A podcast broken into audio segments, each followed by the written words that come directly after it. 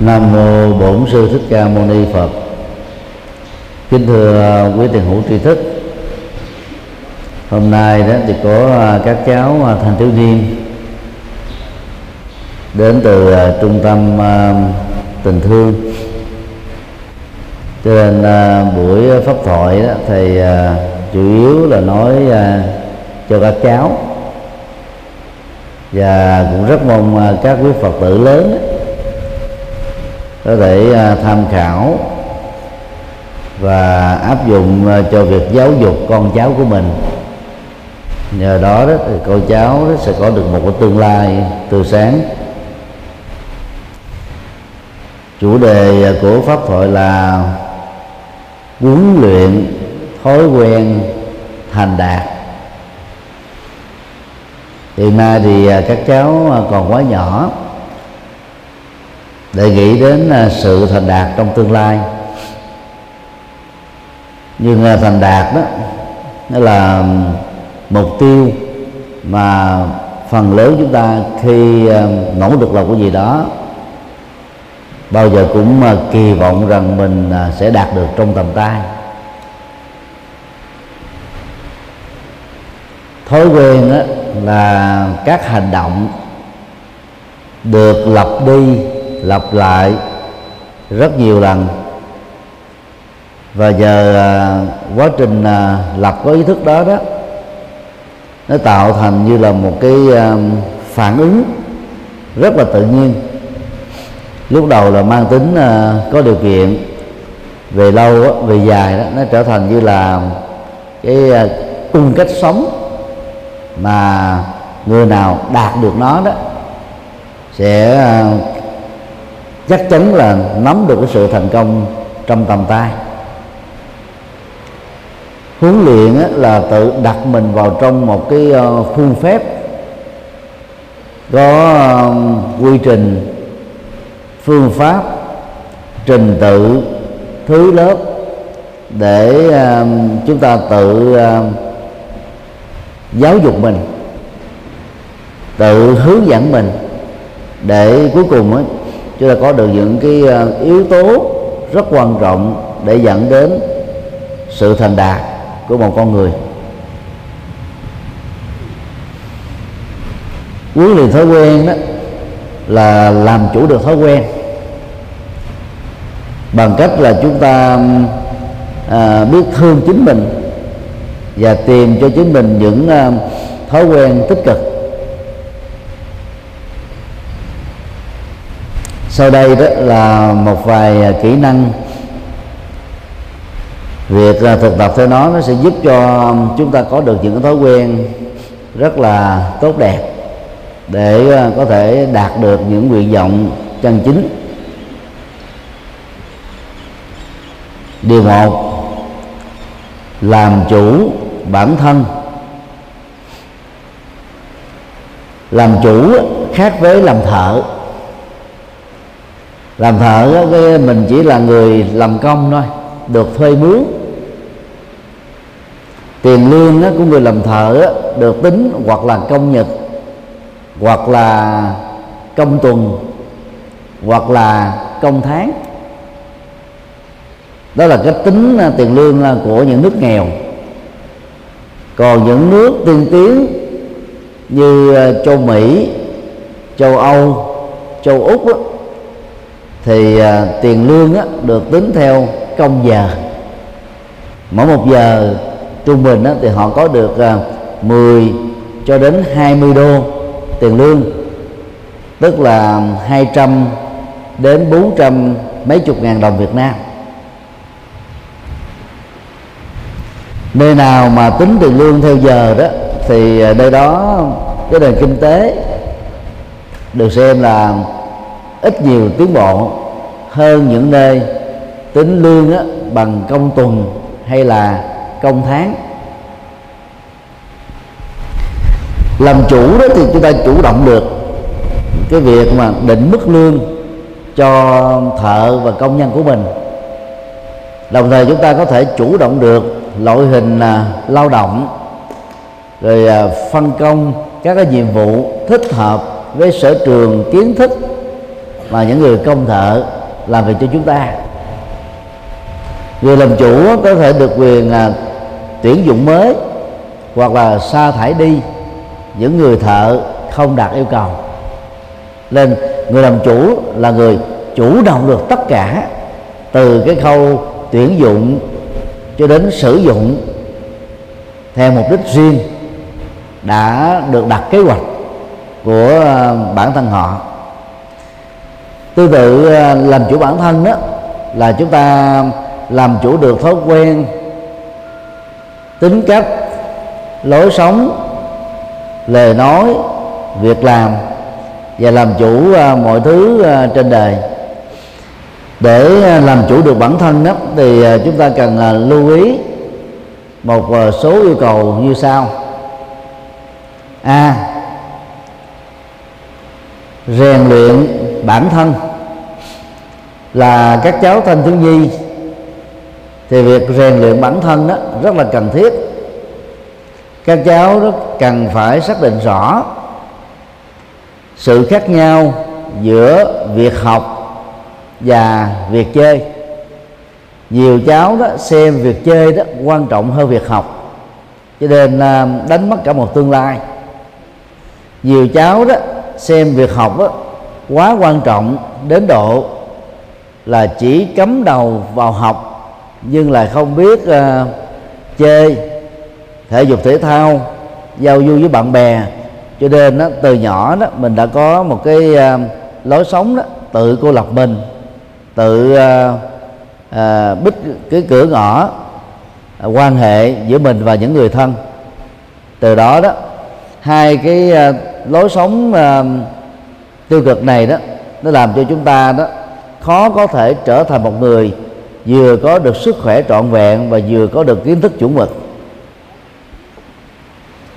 Cho nên uh, dầu uh, kém may mắn hơn các cháu bạn đồng học, đồng lứa tuổi, các cháu có mặt ngày hôm nay đó nghe lời thầy khuyên là nỗ lực học theo những gì thầy cô giáo hướng dẫn.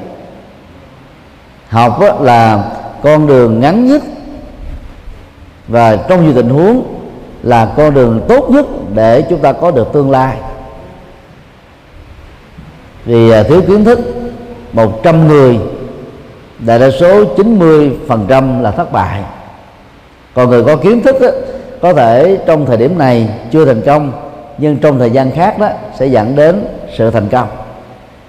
Vì đó phải cân bằng giữa việc học, việc giải trí, việc chơi.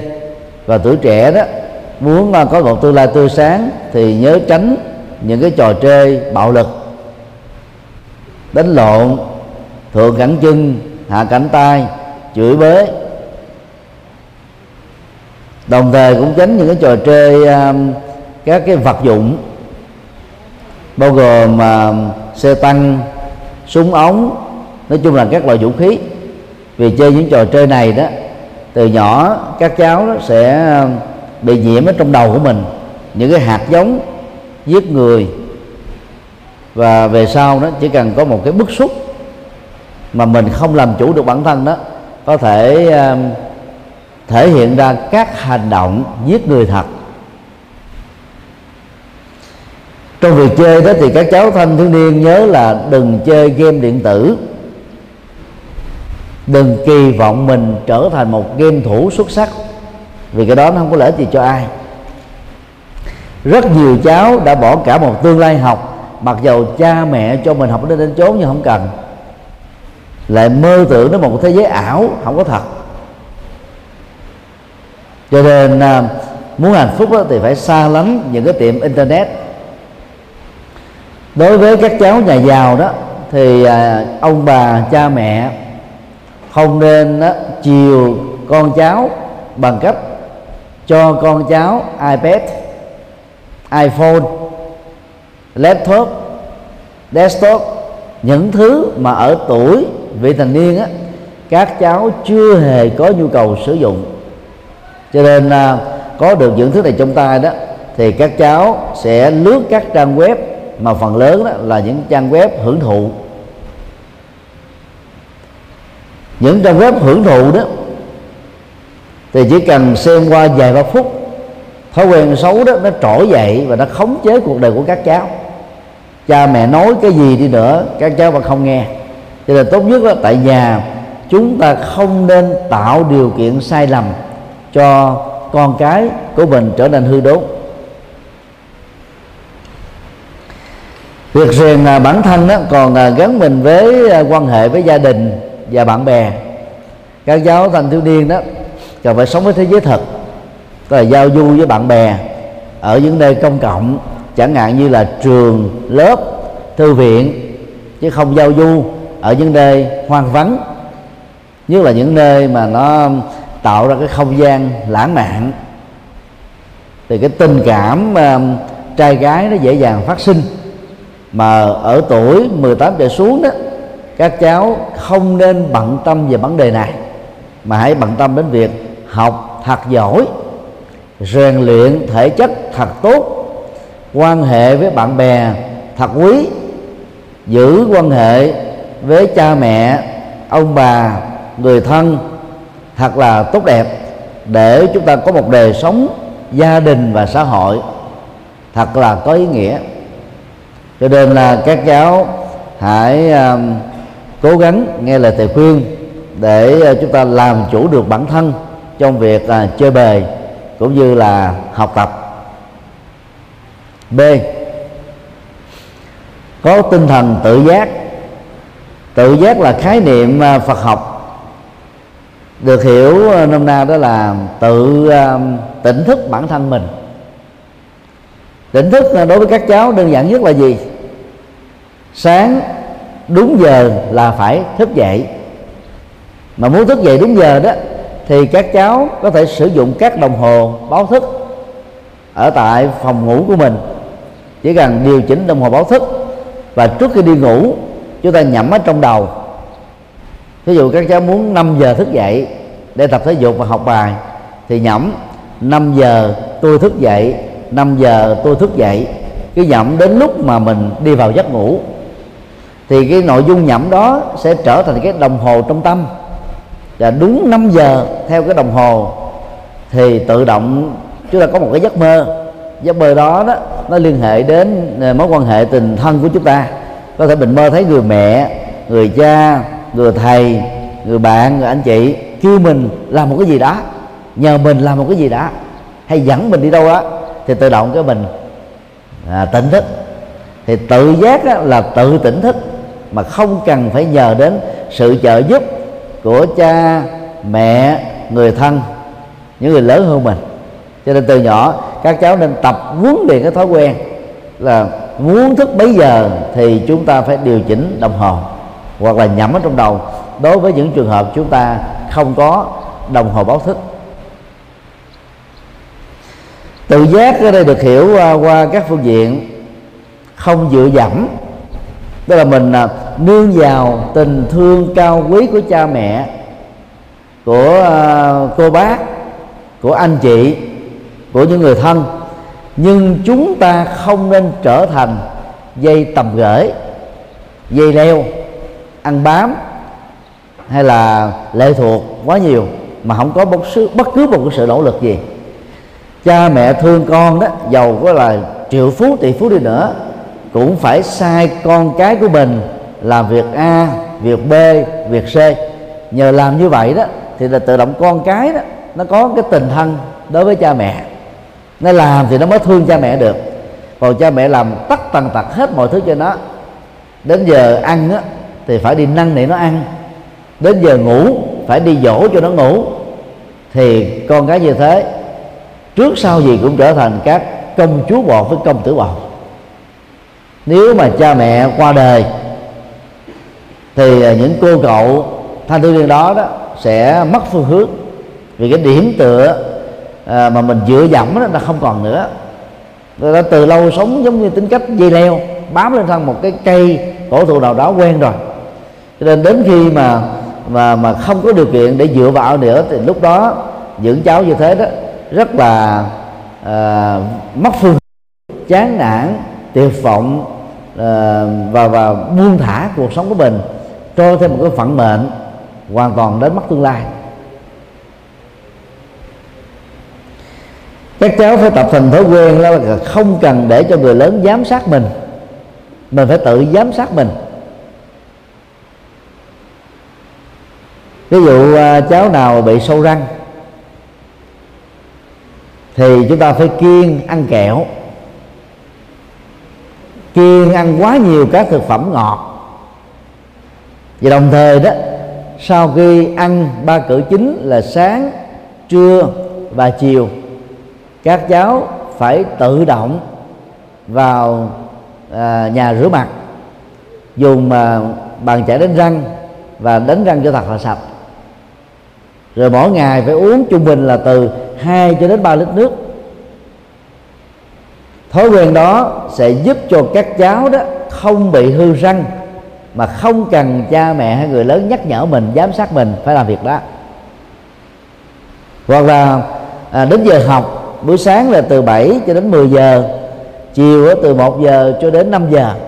Cứ đến giờ học là chúng ta lên lớp, không có là ham vui, nô đùa, chạy dẫn bên ngoài. Cái đúng giờ quy định là chúng ta lên lớp thôi.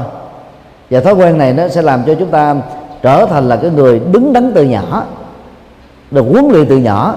Cho nên về sau này đó, khi lớn lên đó, chúng ta sẽ trở thành là những người rất bài bản, ngăn nắp, trình tự, có ý thức, có tinh thần kỷ luật cao. Đồng thời chúng ta cũng không cần ai thúc đẩy mình, phải tự mình lên dây cốt tinh thần. Cứ nghĩ trong đầu rằng tôi có thể học được, tôi có thể làm việc này được, tôi có thể thành công được. Và nhớ là đừng dùng những cái cảm thán từ trời ơi việc này khó quá, trời ơi tôi không đủ khả năng, trời ơi cuộc đời sao hẩm hiu quá, trời ơi tôi hoàn toàn bế tắc. Những cái câu mà trời ơi than vãn ngắn dài về bản thân mình, về năng lực, về hoàn cảnh, về điều kiện, về gia đình, không dẫn đến một cái kết quả nào hết, ngoài trừ nó làm cho tinh thần của chúng ta bị thua, giảm sút xuống, chìm xuống, mất tự tin ra. Cho nên là chúng ta cần phải tự thúc đẩy mình để cho mình trở thành là người cao quý. C. Về thói quen thì chúng ta phải bỏ những thói hư và tật xấu. Thói hư đó gồm là thói ham ăn, thói ham ngủ, thói chữa thề, thói uống rượu, thói uh, uh, xì ke, thói hút thuốc, thói nói láo, thói lừa đảo, thói đánh bạn, thói giành giật, và thói uh, giấu giếm. Những uh, tính cách đó sẽ làm cho chúng ta đó trở thành là người xấu, và người xấu thì không thể hạnh phúc được. Đồng thời đó, các cháu phải tập những thói quen tích cực, đối lập lại với những thói quen xấu của tình yêu. Cái gì đó có tập tành, cái đó sẽ trở thành. Có đi á, thì có đến, có ăn á, thì có no, có uống á, thì đỡ khát, có mặc á, thì ấm, có quạt máy á, thì mát mẻ. Cái đó Đạo Phật gọi là nhân, để dẫn đến cái kết quả. Chứ mọi thứ không phải tự nhiên có, ngẫu nhiên có, hay do mình ước nguyện mà có. Cho nên các con, các cháu phải nhớ điều này, để chúng ta đã phải tập những thói tốt để trở thành người tốt thôi. Nếu muốn như vậy đó thì các cháu phải tự đặt mình trong một môi trường tốt, đó là nhà tình thương, nơi mà chúng ta được ăn, được học, được uh, giáo dục, được chơi tích cực, được có bạn bè, được có một, một cái, cái tình thương để chăm sóc. Còn bây giờ mà mình là trốn mình đi bụi đời, lang thang vỉa hè, đường phố, trở thành kẻ ăn xin, trở thành kẻ hưởng thụ ma túy, rượu, thuốc lá, trở thành kẻ bị dụ dỗ, trở thành là cái mồi ngon của những kẻ lợi dụng, và cuối cùng á, chúng ta tự đốt cháy tương lai của mình. Cho nên phải tập làm sao đặt mình trong cái môi trường thích hợp. Môi trường á, có nghĩa là cái hoàn cảnh sống, nơi mà chúng ta có mặt để ăn, mặc, ngủ, học hành, sinh hoạt với mọi người. Làm được như thế đó, các cháu được xem là người đã làm chủ được bản thân mình. Nếu các cháu thấy việc làm chủ này đó là có thể thực hiện được, thì các cháu hãy nói theo thầy: con làm được. Giờ thầy hỏi các cháu làm được, bạn làm chủ bản thân mình hay không? Một, hai, ba. Nói còn nhỏ quá. Một, hai, ba. À, rất giỏi, cho một tràng pháo tay.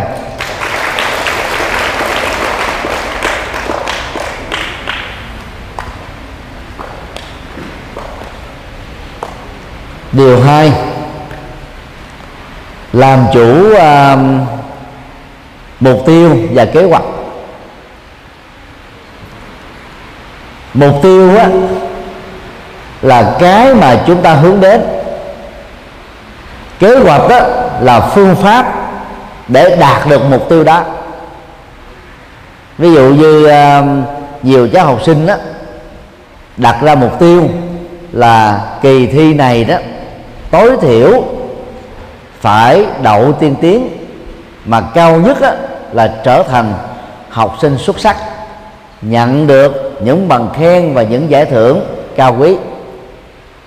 Còn cái kế hoạch đó để đặt ra đó là phải học thật là tốt, lắng nghe thầy cô giảng bài trên lớp thật là kỹ, về nhà đó thì học bài thật chăm, không có đi chơi bời ngoài việc chơi thể dục thể thao. Cái gì không biết đó, thì hỏi thầy cô giáo tại lớp, hoặc là học ở các bạn giỏi hơn mình. Như vậy mục tiêu nào cũng đòi hỏi các cái kế hoạch thực hiện. Cho nên muốn thành công trong việc học, trong sức khỏe, trong lập nghiệp, trong bất cứ một vấn đề gì cao quý, chúng ta đều phải lập ra cho mình à, danh sách các mục tiêu, và cách thức thực hiện các mục tiêu đó được gọi là kế hoạch. Theo Đạo Phật đó, thì tương lai là kết quả của hiện tại. Tương lai là cái chưa đến, hiện tại là cái đang diễn ra, và tương lai đó sẽ nằm trong tầm tay của chúng ta nếu chúng ta làm chủ được hiện tại. Chẳng hạn như uh, sáng hôm nay năm tháng tư hai nghìn mười lăm, các cháu được đưa đến là Học viện Phật giáo Việt Nam tại thành phố Hồ Chí Minh để sinh hoạt, niệm Phật và nghe giảng. Thì đó là uh, do vì uh, các thầy cô giáo tại trung tâm đã có kế hoạch cho các cháu làm quen với đời sống tâm linh và làm quen với những cái sinh hoạt của Phật Pháp từ nhỏ. Mà mục tiêu á, là các thầy cô giáo tại trung tâm á, muốn cho mình á, trở thành những người sống hạnh phúc từ nhỏ. Có nghĩa là cái mục tiêu á, là muốn cho các cháu đó được nhiều cái giá trị cao quý. Và cái kế hoạch thực hiện đó là các thầy cô giáo phải thông báo với các cháu, rồi phải may áo trà cho các cháu, phải thuê xe cho các cháu, rồi phải sinh hoạt à, cho các cháu trước, dẫn các cháu lên đây để cho các cháu được học, được nghe, được biết những gì cần học, cần nghe và cần biết. Cho nên à, bất cứ một việc làm gì chúng ta cũng phải đặt ra những kế hoạch thì mới có thể thành công. Còn làm à, một cách tự tiện, thích cái gì làm cái đó, không có bài bản, không trình tự, không thứ lớp, phần lớn chúng ta sẽ bị thất bại. Để đạt được mục tiêu bằng những kế hoạch cụ thể đó, thì trước nhất chúng ta phải xác định mục tiêu của mình là cái gì. Thầy tạm chia ra có hai loại mục tiêu: mục tiêu dài và mục tiêu ngắn. Mục tiêu dài đó là mục tiêu đặt ra từ một năm cho đến hai năm, ba năm, năm năm, mười năm, hai mươi năm, cho đến là vài chục năm trong đời người. Còn mục tiêu ngắn á, thì chúng ta có thể đặt ra là mục tiêu trong ngày, trong tuần, trong tháng. Phải tập làm những cái mục tiêu ngắn thì chúng ta mới quen với các mục tiêu dài. Vì mục tiêu dài đó đôi lúc nó làm cho mình ngán ngẩm, nó dài quá, lâu quá, đòi hỏi nhiều cái nỗ lực quá, đôi lúc chúng ta chưa quen. Cho nên phải tập đặt ra cho mình các mục tiêu ngắn hạn. Mà muốn như thế đó thì các cháu phải tự suy nghĩ, hoặc người nhờ người lớn hơn mình, giỏi hơn mình góp ý dùm là cái gì là quan trọng và ưu tiên. Muốn lập ra cái, cái mục tiêu thì phải đặt ra cái tính quan trọng, cái nào quan trọng hơn cái nào. Thì lúc đó đó, quan trọng nhất chúng ta thực hiện trước, quan trọng thứ yếu chúng ta thực hiện sau. Chẳng hạn như trong một ngày gồm có bốn buổi: sáng, trưa, chiều và tối. Buổi chiều các cháu được rủ đi xem phim, đồng thời một số cháu đó thì được yêu cầu đi chơi thể thao, một số cháu khác đó thì được yêu cầu đi chơi. Đang khi đó cái thời gian mình là có giới hạn, chỉ có vài ba giờ thôi, thì lúc đó chúng các cháu phải tự đặt ra cái ưu tiên của mình là cái gì. Nếu lúc đó sức học của mình còn kém thì đi xem phim và đi chơi là không thích hợp, cho nên phải chọn là đi học, tức là ở nhà để học bài, hoặc là học thêm, hay là hỏi bạn bè để mình đào sâu vào cái cái cái, cái những gì mà mình chưa biết. Trong một đời người đó, tuổi thọ trung bình là khoảng bảy mươi năm. Mục tiêu mà chúng ta phải đặt ra đó là đầu tiên đó, phải học đến đến chốn. Thì cái tuổi để cho ta đạt được cái kiến thức lập nghiệp đó, trung bình đó, là tuổi hai mươi hai đến hai mươi sáu. Hai mươi hai đó thì chúng ta có thể đạt được cử nhân, hai mươi sáu đó có thể đạt được thạc sĩ. Tại Việt Nam đó, thì vì là một nước đang phát triển cho nên cái kiến thức học vẫn còn thấp, bằng cấp học đó, vẫn chưa được cao. Nhiều người đó đã ngừng học ở lớp sáu cho đến lớp mười hai, cho nên sau này khi lớn lên đó gần như là mình không có mở mang cái tầm nhìn được, không có cái kiến thức chiều sâu được, không có kiến thức chiều rộng được. Do vậy đó, khi đầu tư cái gì đó chúng ta khó thành công hơn những người có trình độ cao và có kinh nghiệm sâu sắc. Do đó chúng ta phải đặt ra cái thời gian ít nhất là cho đến hai mươi hai tuổi là chỉ lo việc học thôi, và rèn luyện thể chất, rèn luyện nhân cách, rèn luyện đạo đức thôi. Từ hai mươi hai cho đến bốn mươi hai là cái tuổi đặt nền tảng cho sự nghiệp. Để lập nghiệp một cái gì đó, đó tối thiểu chúng ta phải mất mười năm. Nếu chúng ta làm có phương pháp thì sau mười năm đó, cái chỗ đứng của mình trong sự lập nghiệp đó đã trở nên vững vàng rồi. Thì từ tuổi ba mươi hai cho đến bốn mươi hai là tuổi bắt đầu phát triển ở trên cái cơ, cái nền tảng lập nghiệp đó. Từ tuổi bốn mươi hai cho đến tuổi sáu mươi, tuổi đó bắt đầu sức khỏe nó giảm sút, cái sự sáng suốt, phát minh, sáng kiến, sáng tạo nó bắt đầu nó giảm đi dần rồi. Chúng ta sử dụng phần lớn là cái kinh nghiệm cũ, kiến thức cũ thôi, chứ không có những cái mới mẻ nữa, hoặc là nó có rất ít sự mới mẻ. Thì trong giai đoạn đó chúng ta cần phải điều chỉnh lại cái kế hoạch và điều chỉnh lại các cái mục tiêu để chúng ta thực hiện làm sao cho thành công. Rồi từ tuổi sáu mươi cho đến lúc qua đời, đó là tuổi nghỉ ngơi, tuổi về hưu. Thì nhớ là đừng có lao đầu vào các câu lạc bộ cờ tướng, các câu lạc bộ ăn chơi, vân vân.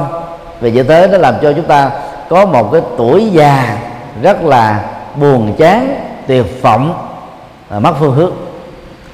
Thế là phải hoạch định cho mình những cái thời à, khóa biểu dài mười năm, hai mươi năm, ba mươi năm, cho đến cả một kiếp người.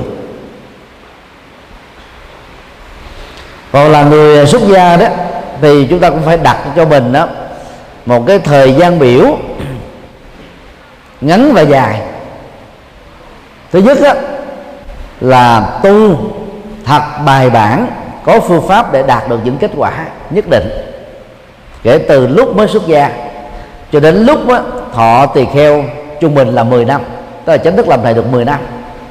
Thì thời gian mười lăm năm cho đến hai mươi năm đó chúng ta phải tu đúng phương pháp thì chắc chắn sẽ có những kết quả rất cao quý. Từ tuổi ba mươi, tức là sau khi chánh thức làm thầy mười năm, cho đến năm mươi tuổi là thời điểm mà chúng ta dấn thân nhập thế, làm đạo, phụng sự, tiến hành các Phật sự để, để làm cho cuộc đời ngày càng được tốt đẹp hơn. Từ năm năm mươi tuổi cho đến sáu mươi lăm tuổi thì cái lượng Phật sự bắt đầu giảm xuống do sức khỏe, do uh, phụ trách chùa và làm nhiều cái công việc giao tiếp với quần chúng xã hội, cho nên đó, các công tác Phật sự có thể giảm xuống nhưng cái cái tương tác với xã hội đó nó sẽ gia tăng. Thì lúc đó đó chúng ta sẽ hướng đến cái uh, cách thức làm đạo, làm thế nào để giúp cho cộng đồng đó ngày càng được tốt đẹp. Từ tuổi sáu mươi cho đến qua đời, khi trở thành hòa thượng hay là ni trưởng, thì lúc đó đó kinh nghiệm tu tập, thành quả tu tập, kiến thức tu tập, phương pháp tu tập chúng ta nắm quá vững rồi, đủ sức dày dặn để truyền đạt lại cho các thế hệ học trò của mình và giúp đỡ cho mọi thành phần quần chúng được lợi lạc. Tức là người tại gia hay người xuất gia muốn thành công trong cuộc đời đều phải là người biết hoạch định cái kế hoạch và mục tiêu dài, vừa và ngắn cho bản thân. Để làm được công việc đó thì chúng ta đặt cái thời gian biểu trong ngày và trong tuần, sáng, trưa, chiều, tối, giờ giấc nào chúng ta ghi chú cái đó. Ngày nay đó, những người lớn mà có iPhone, iPad thì trong đó nó đều có những phần mềm đã được cài đặt sẵn để chúng ta ghi chú cái thời gian biểu. Thậm chí trong đó nó có luôn cái cái chức năng là nhắc nhở mình bằng tiếng chuông, bằng những cái hệ thống báo thức, vân vân, để đúng ngay thời điểm đó, à, với cái giờ đã được ấn định, cái ngày đã được ấn định cho một công việc nào đó, tự động chúng ta được nhắc để chúng ta làm theo. Nhờ đó không bị quên cho các công việc không cần thiết khác. Để như thế đó thì à, trong lúc à, lên kế hoạch đạt được mục tiêu đó, chúng ta phải nêu là một quyết tâm lớn là không ngừng học hỏi, không bỏ cuộc nửa chừng, và phải mong cầu sự tiến bộ xảy ra với bản thân mình. Biển học không bao giờ kết thúc, nó rộng mênh mông, nó sâu thẳm tận cùng. Là tu sĩ xuất gia từ nhỏ, nay thầy đã được bốn mươi bảy tuổi, mấy chục năm ở trong chùa học Phật Pháp, nghiền ngẫm Phật Pháp, thực tập Phật Pháp, giảng dạy Phật Pháp. Vậy mà mỗi ngày vẫn tiếp tục học, vẫn phải tiếp tục đọc kinh, vẫn phải nghiên cứu sách, vẫn phải trước tác các bài nghiên cứu học thuật. Vì nếu không làm những việc đó đó thì kiến thức của mình có thể trở nên quên bị quên dấp, quên mất dần.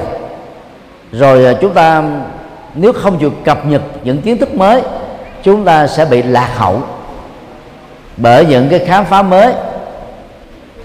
Do đó đó là không bao giờ cho phép mình ngừng học hỏi.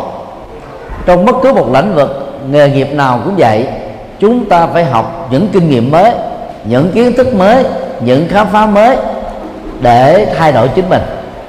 Người lớn tuổi đó thì chậm trong việc tiếp thu cái mới, thì lúc đó chúng ta có một cái sự chuyển giao cho thế hệ con em và những người đi sau mình.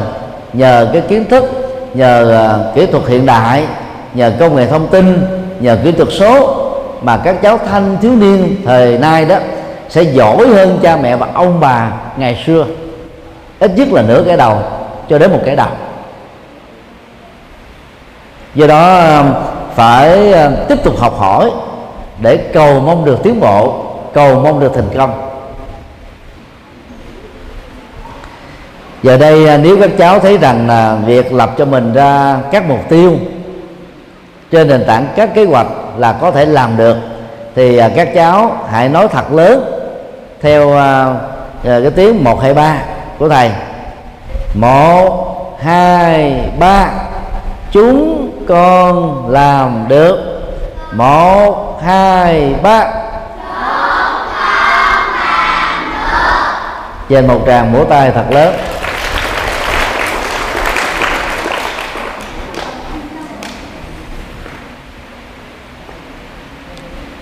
Điều ba: cùng tồn tại và cùng thắng. Tồn tại chứ là giữ mình với một cái gì đó, chẳng hạn như là tồn tại với cuộc sống, tồn tại với công việc, tồn tại với tiền lương, tồn tại với các mối quan hệ xã hội, tồn tại với việc học. Tức là còn giữ mãi với cuộc đời này, không bị mất đi, không bị trục xuất đi, không bị đuổi đi, không bị mất việc. Cho nên cái tồn tại là một cái nhu cầu rất quan trọng. Dĩ nhiên là cái nền kinh tế thị trường ngày nay đó, giáo dục con người đó là cạnh tranh khốc liệt. Và trong sự cạnh tranh khốc liệt đó đó, người ta đó có cái sự háo thắng là loại trừ lẫn nhau để giành cái vị trí độc tôn cho mình, cho mình là số một thôi. Và cái thức làm đó đó đã làm cho chúng ta có rất nhiều kẻ thù trong cuộc đời. Cho nên uh, những người uh, uh, kinh doanh trong uh, cơ chế thị trường đó, thường xem đó thị trường là một chiến trường, tức là người ta giết nhau, hạ bệ nhau, loại trừ nhau, thanh toán nhau để giành cái cái chỗ đứng, giành sự tồn tại. Đạo Phật có dạy chúng ta đó, thị trường không phải là chiến trường, mà thị trường đó là nơi để mình chứng minh được cái bản lĩnh tồn tại của mình, là nơi mà mình có thể nỗ lực làm trong sự cộng tác, hợp tác để chúng ta cũng thành công mà người khác cũng thành công. Tại sao chúng ta phải đặt ra một cái tình huống tôi thành công, người khác thì không được quyền thành công, tôi giàu, người khác không được quyền giàu, tôi hạnh phúc, người khác không được quyền hạnh phúc, tôi đạt được nhiều lợi tức, người khác không được quyền đạt được nhiều lợi tức? Đó là vì chúng ta ích kỷ cho bản thân, hay là chúng ta ích kỷ cho cái lợi ích nhóm? Đa khi xã hội đó là một tập thể, nó gồm có nhiều thành phần khác nhau, và mỗi thành phần đó cũng có nhu cầu tồn tại như chúng ta. Cho nên đó, về cách làm ăn đó, thì Đạo Phật dạy chúng ta là hãy đầu tư cái chất lượng sản phẩm thật tốt, mẫu mã thật đẹp, giá cả phải chăng, buôn bán đó thì có tiếp thị và à, giữ uy tín với khách hàng, thì tự động sản phẩm của chúng ta sản xuất ra sẽ có chỗ đứng ở trong uh, thị trường, mà mình không cần phải nỗ lực loại trừ ai, và cũng không cần đặt mình trong một cái tình huống cạnh tranh với ai.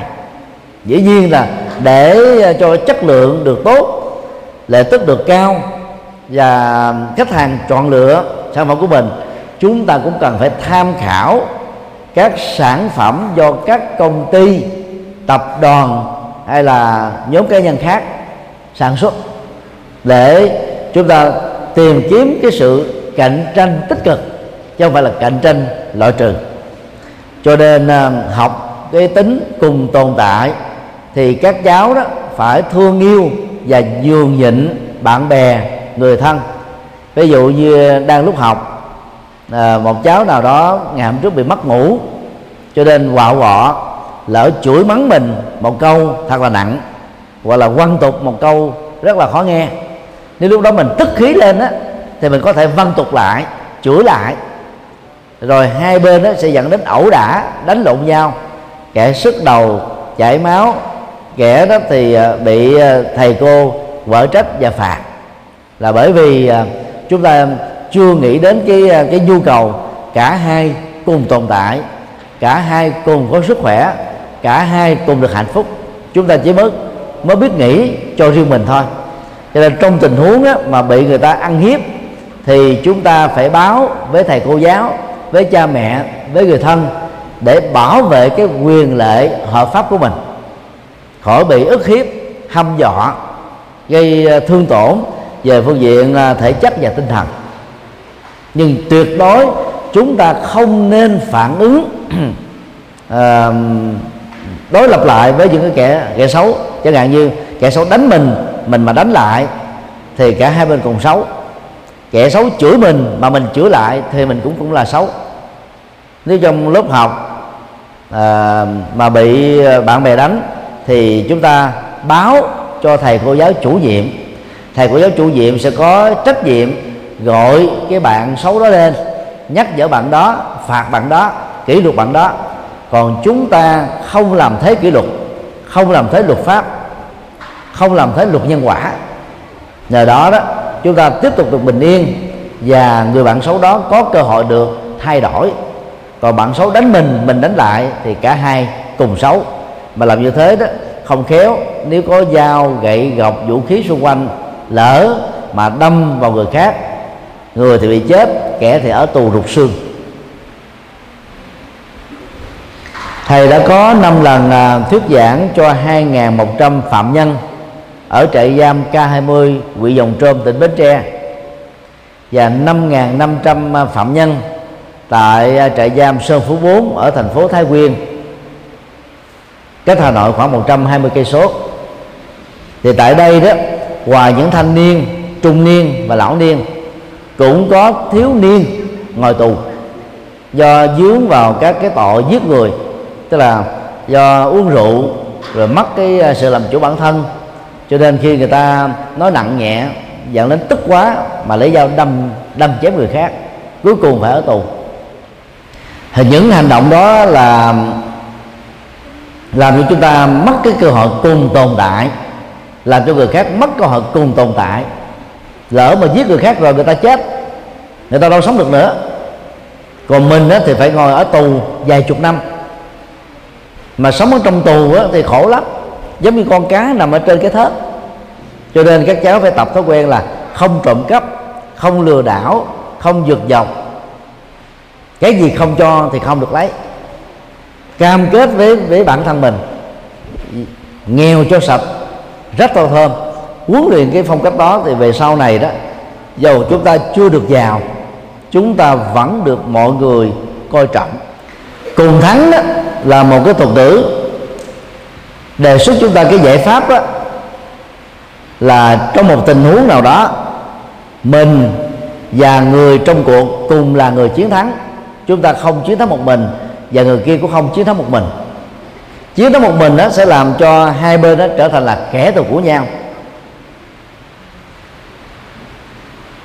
Thi đua thể dục thể thao trong trường lớp, thi đua học tập á, dĩ nhiên là có người hạng nhất, hạng nhì, hạng ba, hạng tư, hạng năm, có người xuất sắc, giỏi, tiên tiến, khá, trung bình và kém. Cái đó là để cho chúng ta có thói quen đó là phấn đấu nỗ lực vươn lên, chứ không phải tạo chúng ta một cái cái nhận thức rằng là mình phải tranh đấu để cho mình được gọi là xuất sắc nhất mà người khác thì không được như thế. Cho nên là trong các tình huống gặp rắc rối, phức tạp, tranh chấp đó, thì chúng ta hãy nghĩ đến cái giải pháp là cả hai bên cùng được thắng. Và giải pháp đó là gì? Giải hòa, thương nhượng, tương nhượng và thương lượng. Ví dụ giờ hai bạn cãi nhau, không khéo thì có thể đánh lộn mà cả hai cùng bị phạt. Một trong hai người đó phải ý thức bây giờ chúng ta phải chúng ta là người cùng thắng, tức là xây dựng lại tình bạn, vui vẻ, xin lỗi nhau. Khi bạn mình nhận ra lỗi và xin lỗi thì mình phải rộng lượng để bỏ qua cái lỗi lầm của người bạn. Từ lúc đó đó chúng ta trở thành là người thắng. Thắng ở đây tức là chúng ta tạo ra cái điều kiện cho hai bên được hạnh phúc, và người bạn chúng ta cũng trở thành là người chiến thắng. Cả hai cùng chiến thắng, cả hai cùng khải hoàn, cả hai cùng mới là nắm tay nhau với niềm vui và nụ cười. Còn tranh chấp nhau, giành giật nhau, hơn thua nhau, thua đủ nhau thì sẽ làm cho cả hai người cùng thua. Vì người chiến thắng đó sẽ cao ngạo, người thua đó sẽ bị khổ đau. Còn cả hai cùng thắng đó là chúng ta nhường nhau, chia sẻ nhau, dìu dắt nhau, nâng đỡ nhau để cùng thành công, thì lúc đó đó chúng ta đã biến kẻ thù trở thành bạn. Cứ sống bằng cái tâm cao thượng đó thì trước sau gì đó những cái hận thù nếu có của người khác đối với mình đó, nó chỉ còn là một chiều thôi, và chúng ta sẽ trở thành là những người rất là thành công, rất là tốt đẹp. Để cả hai cùng tồn tại và cùng chiến thắng đó, thì chúng ta phải bỏ cái tâm độc tôn, độc tồn. Độc tôn có nghĩa là đề cao chính mình, độc tồn chỉ cho phép một mình mình tồn tại thôi, còn tất cả những người còn lại là phải chết đi. Các đảng phái chính trị thường loại trừ lẫn nhau, tấn công nhau, phá phách nhau, nói xấu nhau để giành cái phần thắng về mình. Còn chúng ta là những con người dân sự thì không nên làm như thế. Chúng ta trở nên cao quý, cái gì có nó có, cái không nó không, không vu khống, không xuyên tạc. Năng lực mình đó, đến đâu mình thừa nhận đến đó. Chúng ta có liêm khiết tri thức, thấy cái gì mà mình còn yếu kém thì nỗ lực học và khắc phục, thấy cái gì mà mình đã tiến bộ thì nỗ lực phấn đấu vươn lên, thấy cái gì mình đã thành công á thì cố gắng chia sẻ với người khác để người khác cùng có được kiến thức đó. Đừng nên nghĩ rằng đó tôi chia sẻ kiến thức của tôi cho người khác, tôi mất kiến thức, người khác sẽ thành công hơn tôi. Đó là suy nghĩ ích kỷ, suy nghĩ thiển cận. Cho người khác kiến thức đó, thì người khác sẽ để lập nghiệp được, tồn tại được, phước báo của mình đó, nhờ đó được tăng trưởng. Thế giới này có đến bảy tỷ người, chúng ta không thể nào đủ sức để phục vụ hết, để buôn bán hết, để giao du hết. Cho nên khi mình chia sẻ kiến thức cho người khác đó, không vì thế mà chúng ta bắt chỗ đứng. Đừng sợ như vậy, để chúng ta không có giấu nghề. Người Trung Quốc thì có thói quen là gia truyền, tức là truyền kiến thức, truyền nghề nghiệp đó cho các thành viên trong gia đình thôi. Còn người ngoài họ tộc họ không truyền nghề vì họ sợ mất nghề, hoặc sợ người khác là giàu hơn mình. Còn đạo Phật đó thì dạy chúng ta mồi đèn.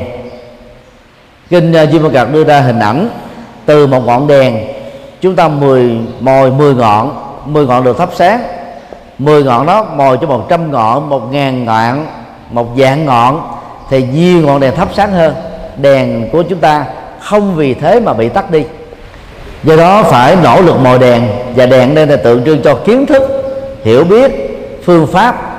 Chúng ta phải chia sẻ nó ra cho mọi người cùng biết. Cũng giống như các thầy cô giáo là những người mồi đèn tri thức cho các cháu, cho học sinh. Nếu mà các thầy cô giáo mà à, bỏn sẻn kiến thức ấy, thì các vị đó ta đâu có chọn cái nghề làm thầy cô giáo. Làm kinh tế giàu hơn. Làm thầy cô giáo thì phải mất mấy chục năm đi học, rồi mỗi ngày phải ôn bài, phải đọc sách, mà cái tiền lương đó nó rất là thấp. Vì yêu nghề, yêu tri thức, cho nên đó, các thầy cô giáo đã hy sinh cái cơ hội làm giàu để giúp cho chúng ta làm giàu về tri thức. Đó là vì các thầy cô giáo không giấu kiến thức của mình. Chúng ta cũng nên bắt chước những cái nhân cách đó để chúng ta không giấu giếm gì với ai. Do đó là bỏ thái độ độc tôn, độc tồn. Đồng thời cũng nên đó là bỏ thái độ loại trừ. Người có thói quen loại trừ á, lúc nào đi ở đâu cũng đặt điều kiện. Nếu có tôi thì không có anh ấy, chị ấy, ông ấy, bà ấy. Nếu chỗ nào mà có ông ấy, bà ấy đó, thì tôi sẽ không đến, tôi không tham gia, tôi không có mặt.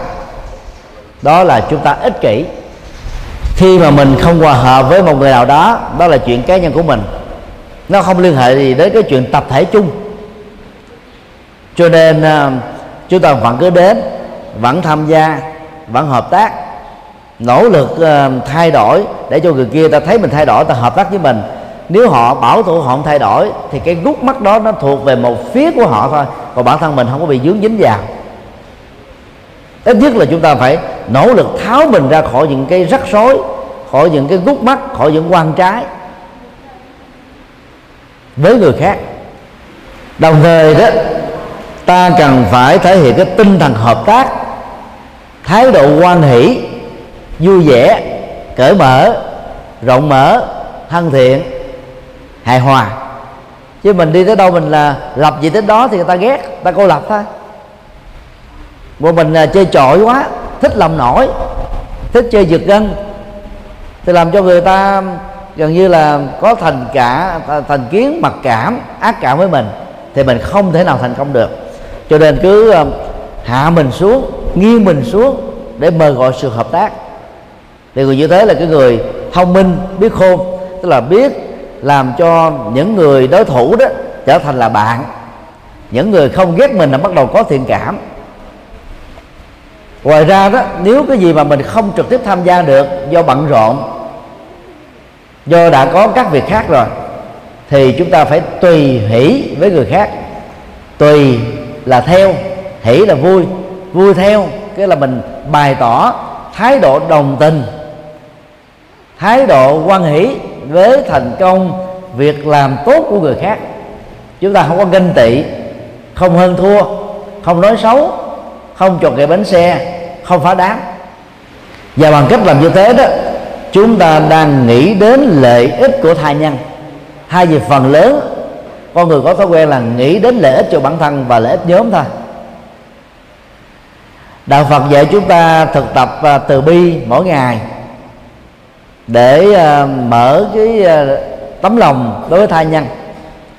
Từ bi đối với ông bà, cha mẹ, người thân, từ bi đối với làng xóm, từ bi đối với bạn bè, từ bi đối với những người đã góp phần dẫn đến sự thành công và hạnh phúc cho chúng ta, từ bi đối với những người dân, từ bi đối với kẻ thù, từ bi đối với loài động vật, từ bi đối với môi trường sinh thái, từ bi đối với cuộc sống này. Thì lúc đó tâm mình đã trở nên cao thượng, vĩ đại.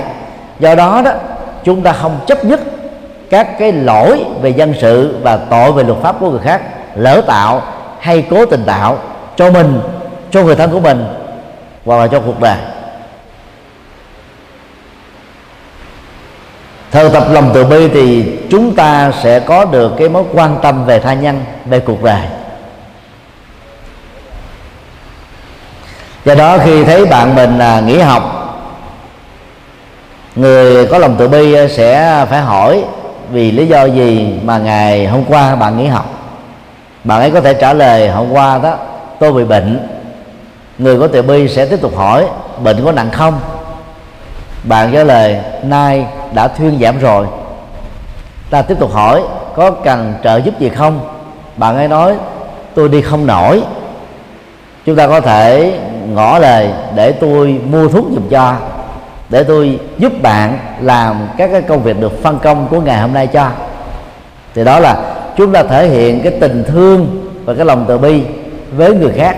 Cái đó không cần phải giàu sang, chúng ta vẫn có thể làm được. Là các cháu sống ở trong các cái trung tâm tình thương, mình đã kém may mắn hơn những người khác rồi. Hãy xem nhau như là anh em ruột thịt, chị em ruột thịt, có gì chia ngọt sẻ bùi, giúp đỡ lẫn nhau, chia sẻ nhau, hỗ trợ nhau. Thì đó là cái cách mà chúng ta làm cho chúng ta cùng tồn tại, cùng phát triển, cùng hạnh phúc và cùng thành công. Đồng thời các cháu nên tập cái tâm hòa hợp, tức là hài hòa. Đức Phật đưa ra cái hình ảnh như nước hòa với sữa. Nước là chất lỏng, sữa cũng là chất lỏng. Nước thì không màu, sữa thì màu trắng. Khi đổ vào nhau, dùng chiếc đũa hoặc cái muỗng á, chúng ta khuấy lên thì nước và sữa sẽ trở thành là một á. Nó không còn tách ly nữa. Ngày hôm nay là các cháu mặc áo tràng màu nâu rất đẹp, tại vì các cháu đã hòa hợp với nhau bằng cái cái đồng phục.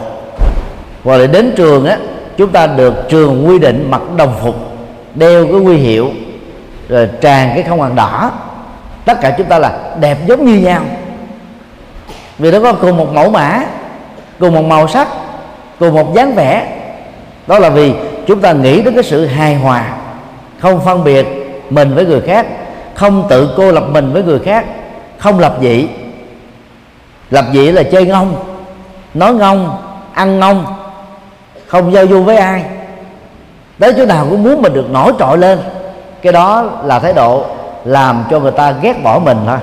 Còn giờ mình tập hài hòa, bình dân, giản dị, chất phát, thì đi tới đâu á, chúng ta được mọi người quý trọng đến đó. Về sau này đã có kiến thức cao, hiểu biết rộng, vai trò lớn, mà mình giản dị bình dân đó sẽ dễ dàng đắc nhân tâm, tức là được người khác hài lòng quý trọng mình. Để cùng tồn tại và cùng thắng đó, thì các cháu nên suy nghĩ như thế này nè: mỗi người đó chỉ có một cái đầu thôi, và bộ não của chúng ta đó là nó nó có từ năm ki lô gam đến bảy ki lô gam, với hàng triệu các cái tế bào não.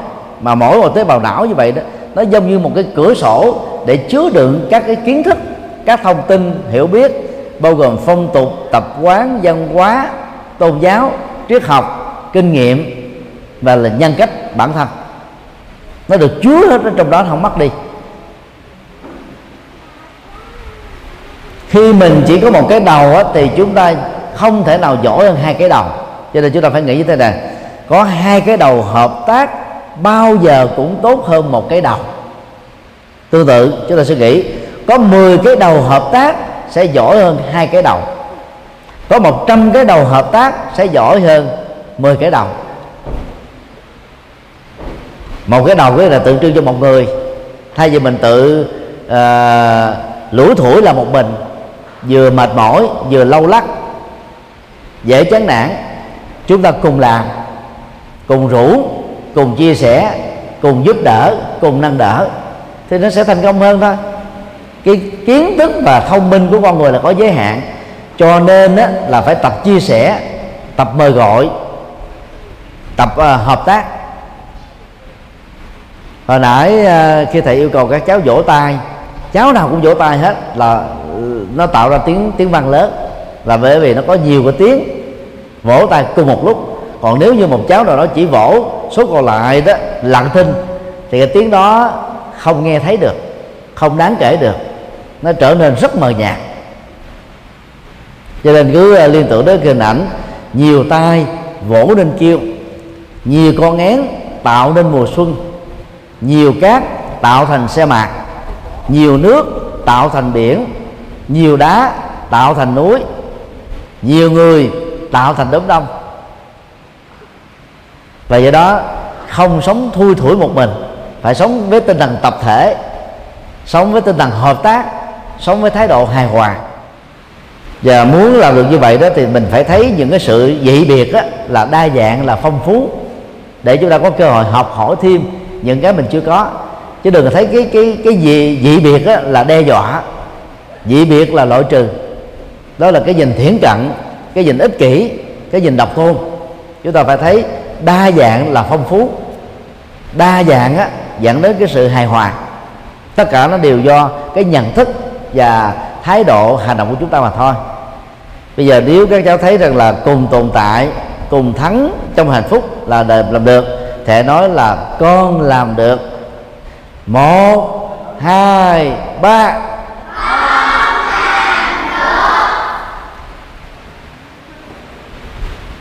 Và bây giờ là điều cuối cùng: thấu hiểu, lắng nghe và chia sẻ.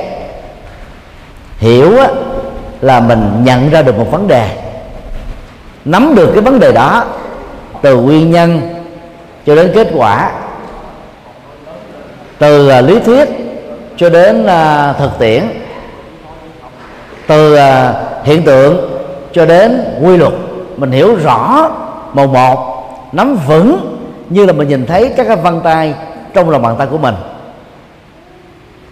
Thấu là xuyên suốt, nó nó nó không có cái gì ngăn cách được, giới hạn được. Thấu hiểu là hiểu một người nào đó, hiểu ai đó, hiểu vấn đề gì đó một cách tận tường, thấu đáo, đầy đủ, trọn vẹn, có hệ thống. Phần lớn chúng ta không thấu hiểu được người thân của mình.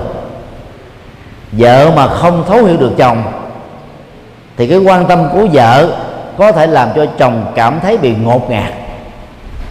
Chồng không hiểu được vợ, chồng có thể làm cho vợ cảm thấy bị trói buộc, và hai bên đó rơi vào tình trạng đồng sàng dị mộng, tức là cùng ngủ trên một căn giường nhưng mà hai người đều có hai cái tâm tưởng khác nhau, cùng ăn một mâm cơm, cùng uống chung một cái bầu bình nước, cùng sống trong một căn nhà, nhưng mà tâm trạng, thói quen, lối sống, khuynh hướng đó là nó trái ngược nhau như là trời và trăng, bóng tối và ánh sáng, ngày và đêm. Tình huống đó rất khó có thể hòa hợp, rất khó có thể thành công được.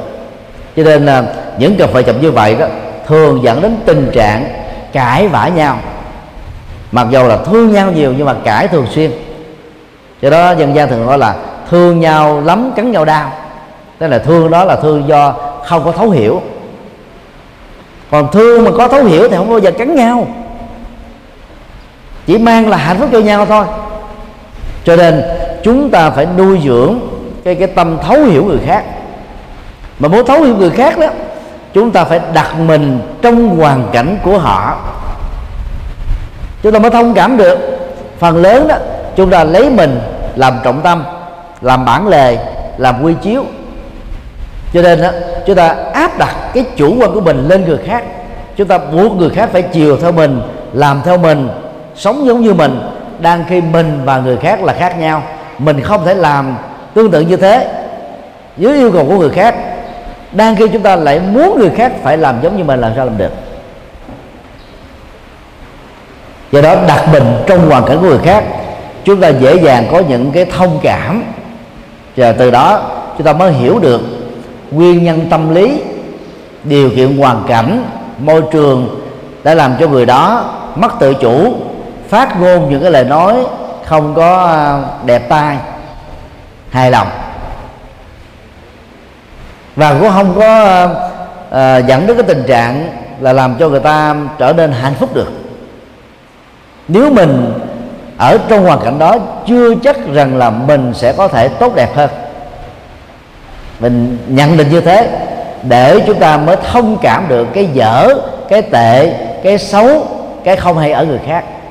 Thì lúc đó mình không có quát tháo, chửi bế, à, hành hạ, mắng nhiếc, than thở nữa. Chúng ta thông cảm được, vì cái năng lực của họ như thế, kiến thức như thế, nỗ lực như thế, phương pháp như thế, thì kết quả là như thế thôi, có muốn khác hơn không được. Nếu mình không hài lòng người đó thì ta có thể tìm kiếm một người phù hợp hơn, đặt vào cái vai trò đó. Đó là chúng ta biết thông cảm.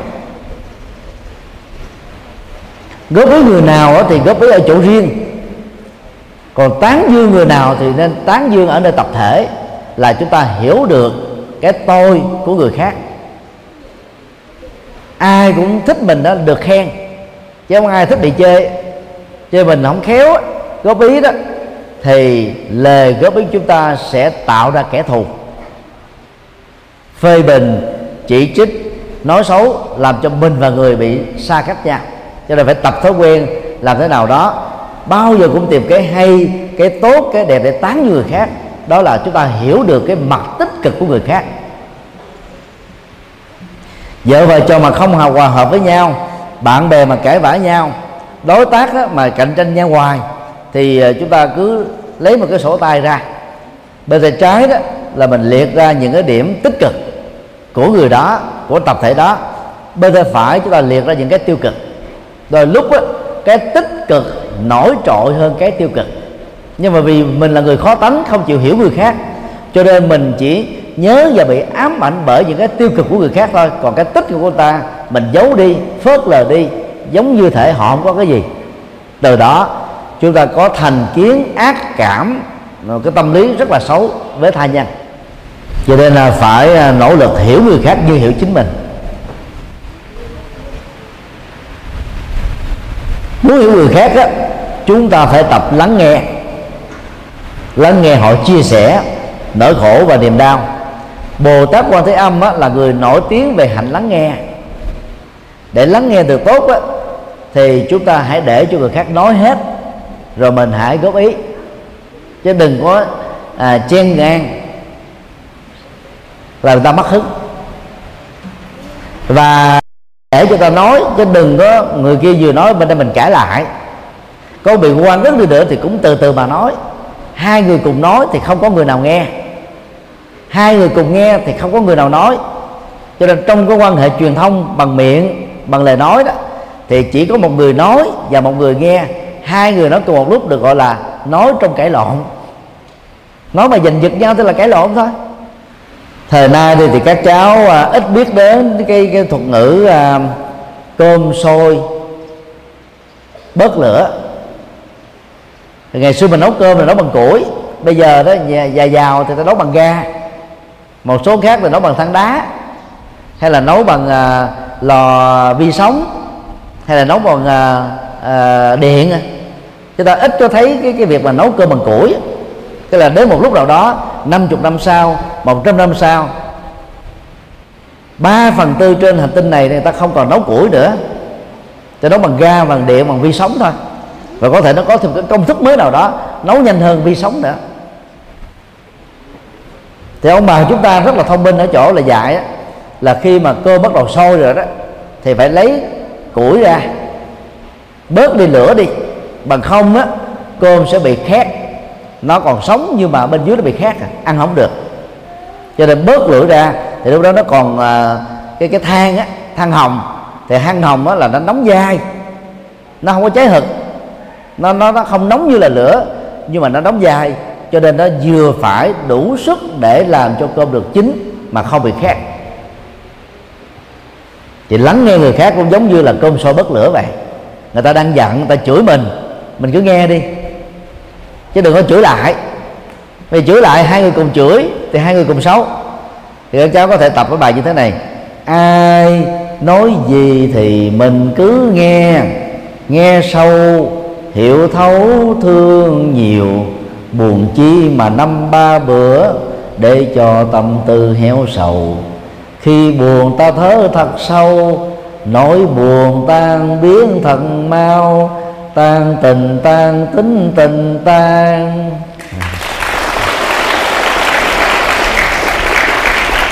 Nói gì đó bao gồm là nói tốt, nói xấu, nói dễ thương, nói dễ ghét, nói lịch sự, nói chửi bới, nói văn tục.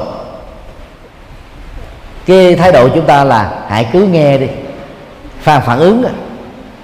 Lúc đó mình đang giận mà nghe mình nói không hài lòng mà phản ứng lên cái là mình cũng giống người ta đó. Một đứa cọc cằn thêm đứa nữa thì hai đứa cọc cũng như nhau. Vì thế nên ta phải nhịn người, dầu ai mắng chửi cũng vui tươi. Mặc ai cố tình toan gây sự, giảng dạ vững dạ yên vui nở nụ cười. Đó là một lời khuyên rất là có ý nghĩa.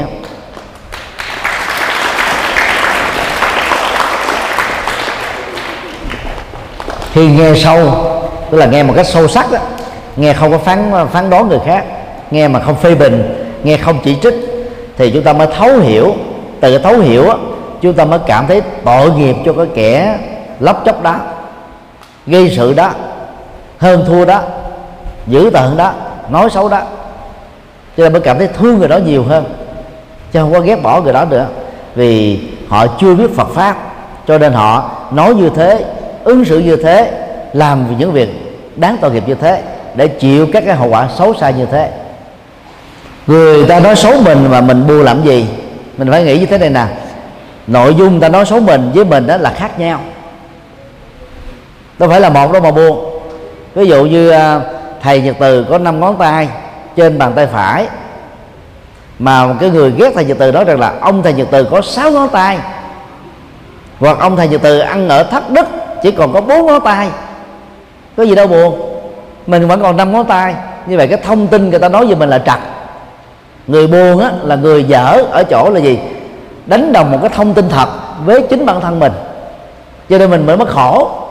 Do mình khổ, mình có thành kiến ác cảm với cái người đó xấu đó. Còn đạo Phật dạy là phải thương người đó, người đó nó dở quá, xuyên tạc, vu cáo, nói xấu, nói như không có sự thật, họ sẽ bị hậu quả. Nếu bị khiếu kiện pháp lý thì rơi vào cái tội vu khống, mà nặng á, là có thể ba năm tù giam. Nó gây tổn tổn hại tinh thần và quyền lợi hợp pháp. Còn à, luật nhân quả thì sẽ không buông tha họ. Cho nên đó, chúng ta là là phải tập lắng nghe và và không có phản ứng lại xấu, và cũng không để cho tâm mình bị buồn. Buồn chi mà năm bảy bữa, buồn một ngày là mệt rồi, để kéo cái nỗi buồn dai dẳng ở trong tâm của mình năm ngày bảy ngày, có người buồn năm bảy tháng, có người nó giận á, chết mang theo, không có buông xả được. Đó là quá dại dột, đang đi đọt bản thân mình, không có thông minh. Để cho tâm tư héo sầu đó, đó là cái hậu quả của nỗi buồn do nghe lời thị phi mà không biết vượt qua, nghe những lời nói xấu phê bình chỉ trích mà mình không biết là khắc phục đó. Cho nên không để cho tâm mình héo sầu, không để cho gương mặt mình héo sầu, lúc nào cũng phải vui, cười, hoan hỷ, quán tưởng gương mặt mình như là hoa sen đang nở, hoa hồng tươi, hoa mặt uh, hoa hướng dương. Chọn ba cái loại hoa tiêu biểu đó để làm cho gương mặt của mình rạng rỡ hơn, tươi vui hơn, hạnh phúc hơn.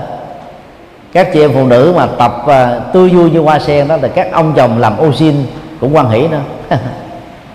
Còn các ông chồng mà lúc nào cũng vui vẻ, hoan hỷ với vợ, thì cả gia đình đó cùng được hạnh phúc. Tất cả chúng ta cùng vui vẻ với nhau đó, thì thế giới này được hòa bình. Còn gặp nhau mặt đâm đâm, chiêu chiêu, căng thẳng, hơn thua, thì chúng ta đang tạo địa ngục cho nhau. Cho nên theo đạo Phật đó, mỗi khi buồn ta thở thật sâu thì nỗi buồn tan biến rất mau. Thở sâu á, thì thở bốn thì. Đầu tiên mình hít vào một hơi thở thật là dài, khoảng chừng tám cho đến mười giây. Rồi chúng ta ngưng thở ba giây, để cho cái không khí trong lành mới được hít vào đó, nó vận chuyển ở trong cơ thể đó.